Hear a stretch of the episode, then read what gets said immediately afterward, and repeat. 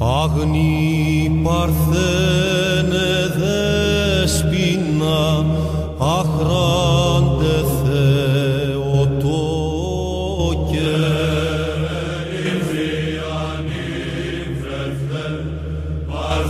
Halo apa kabar teman-teman kembali lagi di podcast Tabula Arabum ada jeda waktu yang cukup lama podcast ini tidak uh, berlanjut setelah episode yang paling terakhir karena masalah teknis dan yang lainnya. Kali ini podcast Arabum kembali dengan satu topik yang cukup menyita perhatian di dunia Islam dan dunia Arab. Dua pekan ke belakang yaitu soal dekret Presiden Erdogan untuk mengubah status bangunan bersejarah Hagia Sophia dari monumen menjadi uh, masjid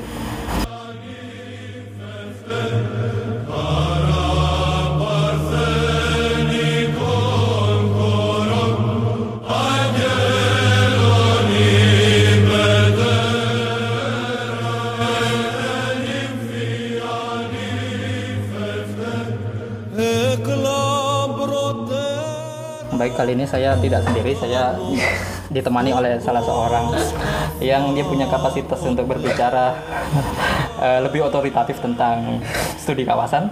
Salah seorang akademisi, dosen di salah satu universitas di uh, kawasan Jakarta Selatan. Mungkin saya persilakan Ya. untuk memperkenalkan diri. Ya, makasih Mas Mandi. Perkenalkan teman-teman semua, nama saya Fajar. Sekarang saya eh, sedang apa ya eh, concern atau sibuk di bidang pendidikan ya. Eh, saya salah satu pengajar di kampus swasta di Jakarta Selatan.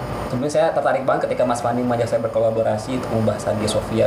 Tapi sebelum gini Mas, saya ada sedikit apa ya pemantik diskusi kita ya pada kesempatan kali ini. Jadi gini Mas, kemarin tuh saya nggak sengaja ya saya menonton salah satu eh, di, net, di Netflix ya itu ada salah satu apa sih kayak semacam serial ya serial televisi gitu Apa tuh serialnya? Eh, judulnya ini mas The Rise of Ottoman Empire Ah, gitu loh. itu ada sekitar lima seri. Tapi baru satu seri saya tonton hati saya tuh udah bergejolak gitu loh. Karena penggambaran ya tentang Turki Utsmani tentang Hagia Sophia yang selama ini kita eh, artinya gini saya punya narasi ya tentang bagaimana saya melihat Hagia Sophia saya melihat bagaimana eh, Ottoman itu berjalan hingga sekarang sudah di sekarang ini Erdogan memimpin Turki di situ digambarkan berkebalikan gitu loh.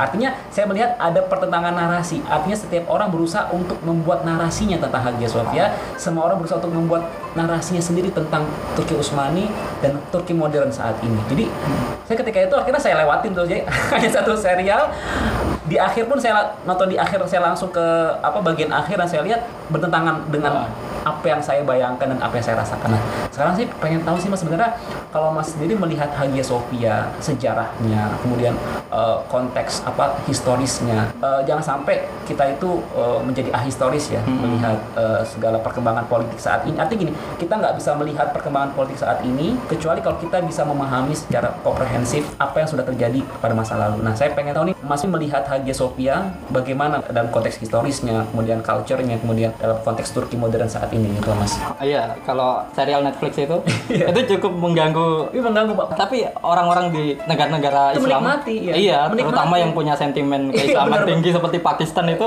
di media sosial wah nah kalau lihat soal Hagia Sophia sebagai pertarungan identitas politik saya hanya mengutip salah seorang akademisi bernama Bisera Panseva profesor studi klasik dari Stanford University tahun 2018 dia dapat penghargaan di Historical Studies of American Academy of Religion judul bukunya itu Hagia Sophia Sound Space and Spirit in Byzantium Oh, dari buku itu si Bisera Panseva ini menyimpulkan bahwa Hagia Sophia sendiri adalah sebuah bangunan yang istilahnya menurut dia powerful political symbol. Jadi tempat yang cukup strategis untuk mempertarungkan gag- mempertaruhkan ide- nilai ide dan iya, gagasan ide, politik. gagasan Nah, politik benar-benar mas ya. karena itulah kalau kita melihat ke belakang kenapa ketika pasukan Utsmani masuk dia langsung mengubah itu menjadi masjid kan Iya. Mehmed II itu. Kemudian setelah berlanjut ada semangat modernisme Kemal Atatürk juga melihat bahwa secara ide dalam negara sekuler simbol agama itu kan harusnya personal. Iya. Jadi ketika dia melihat ada sebuah simbol yang besar dan itu simbol agama berusaha untuk dinetralkan menjadi satu uh, museum kan.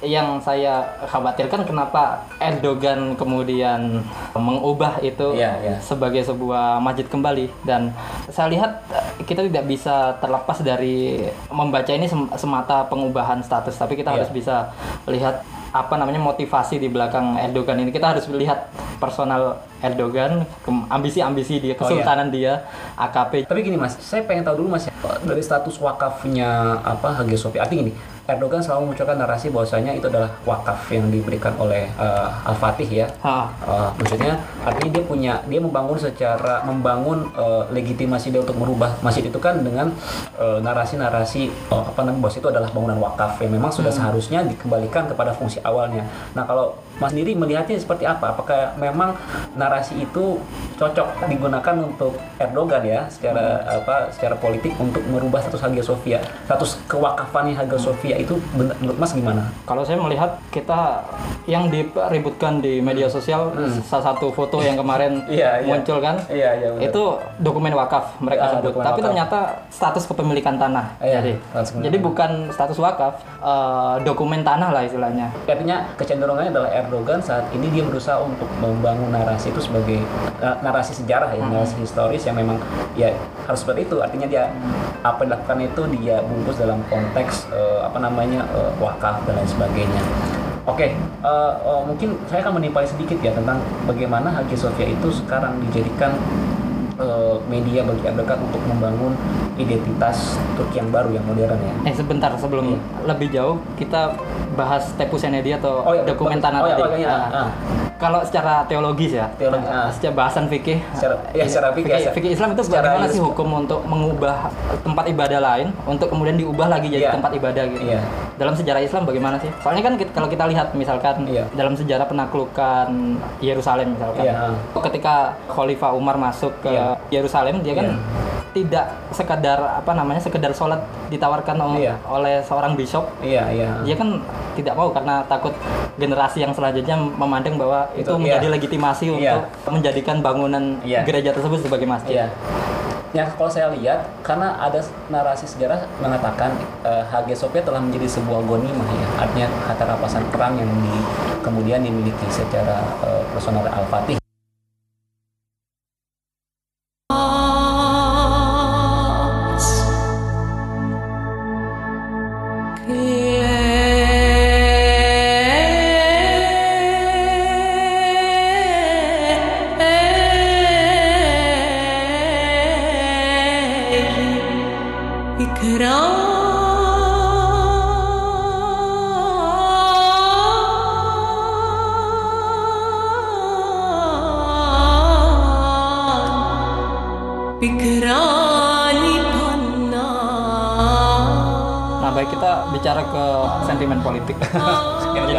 Iya kalau kita bicara Hagia Sophia ini kita tidak bisa lepas dari yang satu permasalahan agama, kemudian Iya. eh, status bangunan itu sendiri, sejarah dan terutama Manusianya. iya manusia yang penting.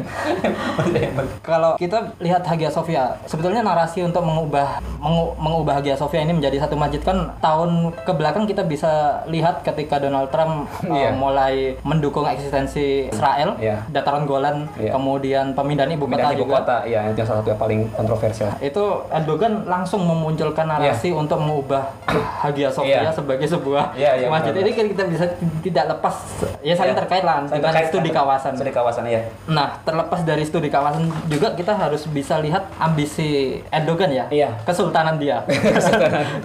Di Iya, kita kita bisa di. Sultan ya. Iya. Dia mencoba untuk mengangkat kembali ya semangat Utsmani yang Iya. sudah terhapus oleh uh, Mustafa Kemal dan pemerintahan sekuler yang cukup lama. Tapi saya lihat Erdogan ini cukup cerdik. Dia sebagai seorang Muslim revivalis dia tidak terlalu tergesa-gesa. Kemudian Iya. dia cukup kuat untuk menahan diri. Iya. Kan kita bisa Iya. lihat dari kasus banyak kelompok Muslim revivalis Ya, yang kalau- ketika dia mendapat kekuasaan dia tidak mampu untuk bersabar pelan-pelan. Iya. Iya kan untuk melakukan perubahan. Bahasanya sembrono Mas ya. Eh, iya, Ki- kita bisa lihat di Mesir ya kan Iya, paham. kepemimpinan Mursi yang Iya, cukup sumur jagung ya, iya membawa banyak perubahan terutama kepada isu keagamaan tapi begitu cepat juga dia Iya. jatuh. Iya. Nah Turki ini saya lihat dia cukup sabar. Iya. Meskipun itu pun juga tantangannya juga sesabar-sabarnya Erdogan sebagai seorang revivalis tantangannya juga banyak. Ada kup Iya, tahu. percobaan kup Tahun itu kan 2000, ya. Tahun 2017. 2017. Nah, kalau Mas Fajar nih melihatnya bagaimana ini Eh, ambisi Erdogan sendiri terhadap Hagia Sophia? Oke, sebelum saya membahas Erdogan ya, kita harus melihat dulu eh, AKP ya sebagai mesin sebagai mesin politik ya eh, eh, dalam melihat politik Turki. Jadi gini, mungkin sejarah Turki ya dalam konteks eh, politik Islam ini muncul di tahun 2002 ya. Ketika itu eh, AKP itu berhasil eh, menduduki sekitar 330 kursi Mas. 330 30 kursi dari 140 kursi yang ada di eh, dewan ketika itu ini menjadi sangat signifikan lebih dari 50 persen lebih dari 50 persen yang pada akhirnya ini menjadi sebuah momentum baru milestone baru untuk em, eh, eh, terjadinya arah politik. Turki yang cukup saya bacanya evolusioner mas ya nggak revolusioner. Evolusioner karena dia sangat apa seperti mas mas apa mas Fani bilang tadi dia eh, gradual sifatnya gitu ya nah eh, jadi kalau saya kaitkan dengan Hagia Sophia ya ini adalah salah satu upaya untuk kembali membentuk identitas Turki yang baru gitu artinya Erdogan berusaha untuk menghapus uh, legacy dari Iya, Atatürk ya. Legacy Atatürk. Artinya kita tahu ya, Atatürk eh, sebagai bapak Turki modern, dia membangun eh, identitas sekularisme ya sebagai basis dari ideologi negara dengan militer ya sebagai penopang ya dalam administrasi politiknya ya dalam menjalankan mesin politiknya Atatürk sangat bergantung terhadap militer ya dalam mendukung legitimasi politiknya. Tapi sekali lagi mas, dalam sebuah rezim politik militer yang militeristik, legitimasi sosial secara sosiologis itu sangatlah rendah sebenarnya mas. Rendah dalam artian gini, ketika itu eh, kebutuhan-kebutuhan dasar masyarakat Turki itu tidak tidak bisa terpenuhi secara Hmm. secara secara penuh mas ya. Kita bisa melihat sebagaimana rakyat Turki ketika itu ya dalam masa pemerintahan yang militeristik, infrastruktur, kemudian apa public transportation, kemudian public service dan sebagainya itu tidak meningkat secara signifikan dalam meningkatkan kesejahteraan masyarakat Turki. Artinya juga masyarakat tuh sebetulnya Iya. nggak peduli apa ini ya ideologi yang dibawa Iya. oleh pemerintahan Iya. asal kesejahteraan Ah, mereka terpenuhi. Itulah yang berusaha dijawab oleh Erdogan Oh, dengan AKP-nya. ah. Memang pola-pola saya bilang pola-pola Islam modernis ya, atau pola Ikhwan ini memang sebenarnya dijalankan di seluruh negara, baik itu Mesir, Turki. Artinya mereka memulai dengan social charity. Mereka ber- berusaha membangun kekuatan sosial dengan memberikan social charity, ya mereka membangun infrastruktur, ya kan, mereka membangun social net di masyarakat. Nah, itulah yang mengapa akhirnya AKP ber- bisa berhasil ya muncul di tahun 2002 sebagai sebuah kekuatan baru yang cukup yang cukup kontras mas. 330 kursi bayangkan. Ya 330 kursi mereka bisa dapatkan karena mereka membangun itu dari sebuah legitimasi sosial di akar grassroots Hmm. dengan pemberian bantuan dan Ah. sebagainya gitu loh. Nah jadi inilah salah satu karakteristik AKP dan juga karakteristik Islam modernis di hampir di seluruh negara. Mereka memulai dengan memenuhi social need apa basic aja need. hidup orang itu namanya dulu. Itu sebenarnya mas. Itu sebenarnya mas. Artinya itu salah satu karakter mengapa AKP kok bisa dia bisa muncul sebagai sebuah kota politik baru. Dan memang dibuktikan mas dengan pendapatan Turki yang PDB Turki cukup Ah. meningkat ya. Kemudian pembangunan infrastruktur itu yang cukup sangat signifikan di era Erdogan. Memang polanya seperti itu. Nah itu poin pertama mas. Artinya AKP punya karakteristik yang memulai ya dari membangun akar rumput dengan memberikan eh, layanan-layanan sosial. Yang kedua adalah Nah, salah satu karakter Islam modernis di Turki adalah tidak terlepas dari gaya kepemimpinan, gaya kepemimpinan personal, tokoh-tokoh politik penting yang ada di dalamnya. Salah satu yang paling penting adalah Erdogan sendiri. Nah, sebenarnya bagaimana sih Erdogan itu dalam kacamata gaya kepemimpinan politik? Satu, Erdogan dia cenderung melihat sebuah situasi itu dalam pandangan hitam putih.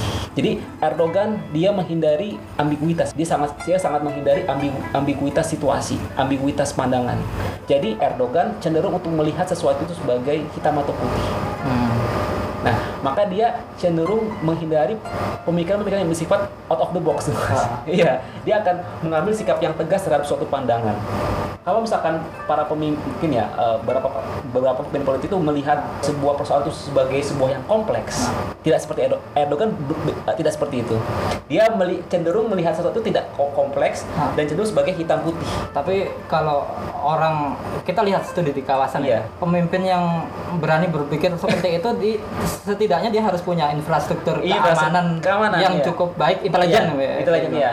Nah, inilah mengapa kenapa Erdogan gaya cara pandang politik Erdogan yang tidak yang menghindari apa ambiguitas. Artinya dia tidak mau suatu isu tuh melebar ke mana-mana. Makanya dia sangat tidak percaya terhadap eh, kaki tangan mas. Jadi dia sangat-sangat eh, menekankan koherensi dari dalam konformitas ya, konformitas.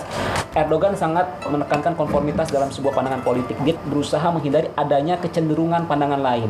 Nah, tadi Mas bilang ya, kok bagaimana Erdogan berhasil menjalankan visi politik yang sifat eh, ya, tidak konformitis ya? Ah. Karena tadi dia didukung oleh adanya kekuatan Islam, Ah. yaitu Fatullah Gulen. Nah, Ah. jadi Gulen sendiri adalah salah satu tokoh penting juga Ah. dalam melihat perkembangan AKP.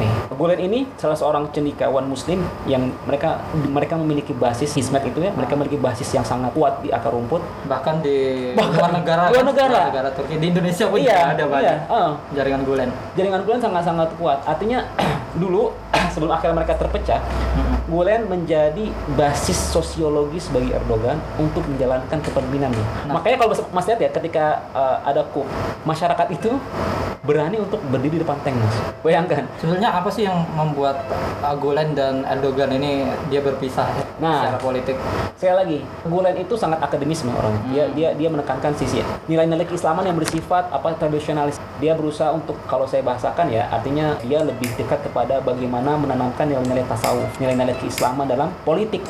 Artinya kalau Erdogan ini lebih ke membangun Islam yang modernis, Fatullah Gulen berusaha membangun masyarakat Islam dalam sisi-sisi spiritualitasnya. Nah, pada akhirnya ketika di awal mungkin mereka bergabung dalam satu tim yang sama, dalam satu garda yang sama, melawan sekularitas, melawan sekularisme.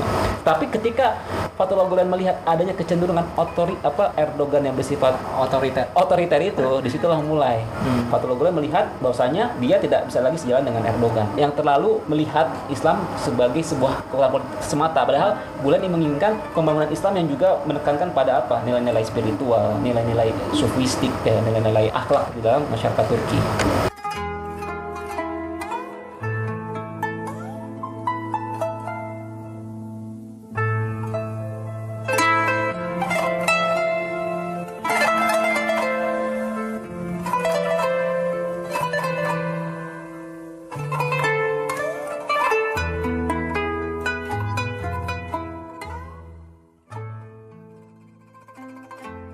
kita ngebahas apa ya? Tadi Gulen itu kan artinya dinamika politik internal Turki ya. Nah, yang paling cukup menarik dan punya keterkaitan yang cukup erat dengan Hagia Sophia, isu Hagia Sophia adalah bagaimana Turki ingin kembali membangun kebijakan politik luar negerinya. Kita tahu nih Mas ya, Turki itu sejak berapa tahun ya, puluhan tahun lalu berusaha untuk masuk ke Uni Eropa. Ah, Terus meskipun gagal kan? Gagal terus kenapa? Karena satu alasan identitas. Iya. Eropa nggak bisa menerima Turki sebagai bagian dari Eropa karena Turki memiliki identitas dan nilai yang dianggap berlainan dengan Eropa Barat ya, Hmm. artinya dengan Uni Eropa. Narasi yang selalu dimunculkan adalah Turki menjadi jembatan antara timur dan barat. Oleh karena itu Turki bersikeras untuk masuk ke Uni Eropa. Nah, tapi ketika melihat sangat sulit menjadi bagian dari Eropa, Turki ya dengan salah satu tokoh penting Davutoglu ini eh, dia berusaha untuk mengubah pola kebijakan politik luar negeri Turki yang menjadi jembatan antara barat dan timur dengan merubahnya menjadi lebih agresif dalam artian mengambil peran lebih besar. Artinya tidak tidak hanya menjadi jembatan tapi dia mengambil peran di regional. Nah, dia tahu bahwasanya Eropa sudah tertutup, maka dia berusaha mengambil uh, bergeser ke politik Timur Tengah dengan berusaha mengambil peran yang lebih besar dalam dunia Timur Tengah. Artinya dia merengsek masuk ke gini, Turki secara geografis kita nggak nggak bicara masalah geografis Mah, ya. Kalau masalah geografis memang Turki di Asia dan secara geografis secara hakikat juga ambiguitas ambiguitas. Tapi karena karena ini terma politik, terma geopolitik, dia lebih kepada nilai. Ya, artinya di sini Turki berusaha untuk dalam tanda kutip men-challenge kepemimpinan Saudi sebagai leader dalam konteks Timur Tengah. Dan Hagia Sophia ini menjadi salah satu identitas penting. Ini apa properti penting. Iya, properti penting bagi Properti Turki. penting untuk menggambarkan Turki sebagai pemain regional di Timur Tengah yang cukup penting dengan basis nilai-nilai keislaman yang mereka miliki. Jadi menurut saya Hagia Sophia ini adalah salah satu apa ya apa, apa pengalih- Alat aja ya? alat ya pengalah apa, pengalih fungsian ini adalah salah satu momentum saya ngomongin alat ya mungkin momentum penting lah ya momentum penting bagi Erdogan untuk menunjukkan kepemimpinan regional Turki ya dalam men-challenge dalam eh, apa namanya menjadi narasi lain bagi dominasi Saudi. Ya mungkin kita tahu Sa- Saudi lebih dominan dengan pemahaman salafinya pemahaman apa dan Turki berusaha muncul ya ketika dia mereka sudah gagal di Eropa akhirnya mereka lebih baik kita masuk ke dunia Timur Tengah, Mas. Nah sebetulnya juga saya juga ambigu juga ini Iya. Turki ini dia masuk ke Eropa atau masuk ke Timur Tengah. Sementara kan kalau saya pernah punya pengalaman juga Iya. bertemu dengan orang eh, orang Iran ya. Iya. Jadi di kawasan Timur Tengah itu orang Iran, orang Turki dan orang Arab itu Iya. saling nggak sepakat. Jadi mereka Sangat- ego, ego, ego, dan berusaha untuk merendahkan yang lainnya. Bener banget mas. Jadi ini penting banget mas. Jadi gini, ketika mereka masuk mau masuk ke Eropa, Hmm. Turki dianggap bukan bagian dari Eropa karena perbedaan nilai dan identitas. Ah.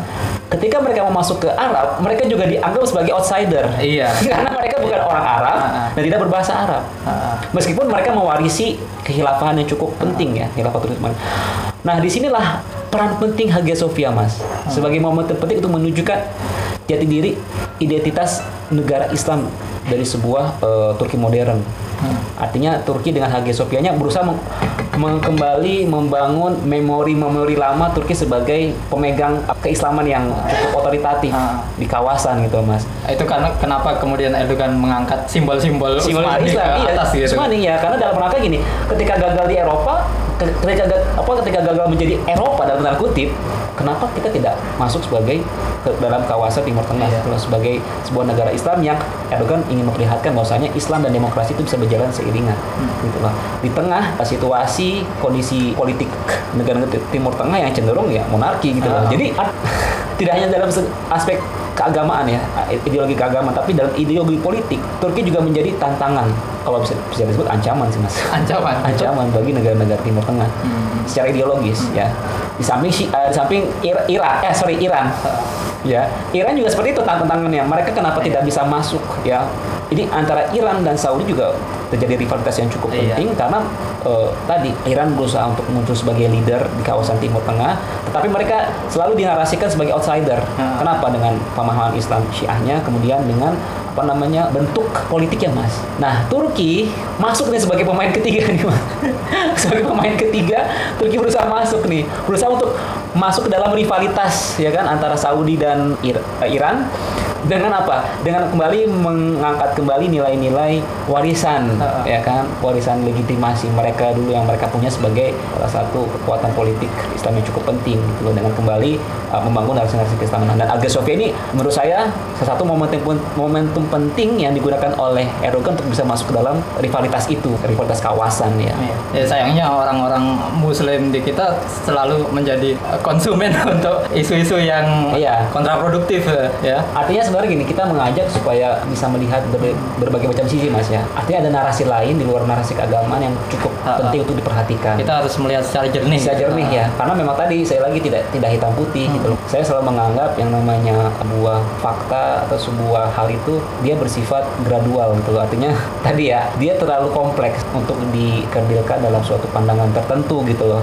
harus selalu ada alat apa sih narasi alternatif gitu ya. Narasi alternatif yang berusaha untuk kita munculkan untuk memperkaya pandangan gitu loh mas. Jangan sampai kita uh, masuk ke dalam suatu apa ya pandangan yang terlalu segmented Ah. terlalu sempit terlalu sentimen. Sentimen gitu sepakat juga sih kemudian kalau kita lihat di luar politik ya Iya. secara artefak Hagia Sophia memang secara eksistensial dia terancam oleh patahan geologi misalkan Iya. tahun 2008 makanya kenapa banyak kelompok arkeolog itu berusaha untuk mempertahankan Hagia Sophia statusnya sebagai museum karena itu untuk lebih mudah untuk dirawat gitu kan Iya. sementara juga memang ada pertentangan di antara tiga komunitas kan gitu Iya. bisa sebut tadi ada uh, kelompok Muslim, kemudian kelompok Kristen, Iya. terutama Yunani kan. Yunani. Uh, Turki sendiri juga sangat berseberangan dengan Yunani. Iya.